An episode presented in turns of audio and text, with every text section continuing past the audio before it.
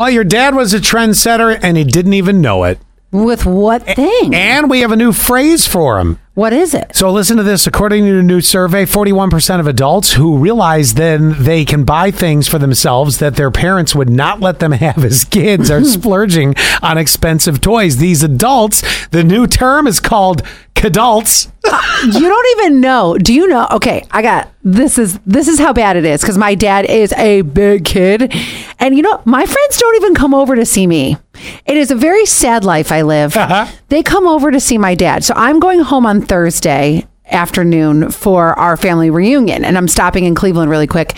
And my friend Dave and Amy are coming over so they can see my dad's toy collection. Well, that's what it is. They're buying stuff like video games, toys, books, other stuff Comic books. because of feelings of nostalgia.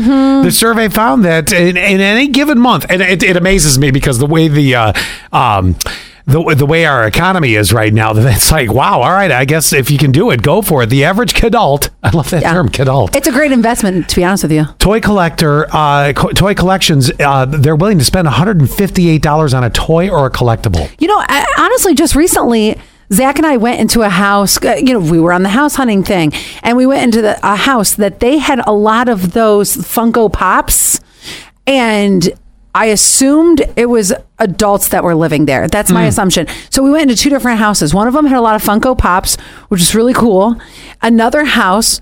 A little on the creepy side, but they had a lot of like swords and like ninja stuff. They're adults too. Yes, and I mean there was a couple like kind of creepy dolls as well. Okay. but there, that- but oh, but that's even just like weird. the, even the anime stuff, there was tons of like anime books, anime um, uh, dolls, and things like that. They're not Funko Pops, but they're a different kind of doll. Well, think about this. The generation that really, really took to anime, especially Japanese anime, Mm-hmm. yeah, they're the house buying age now. Yeah. Oh I- yeah. it's for sure. crazy. It's just really sad when I have to be like.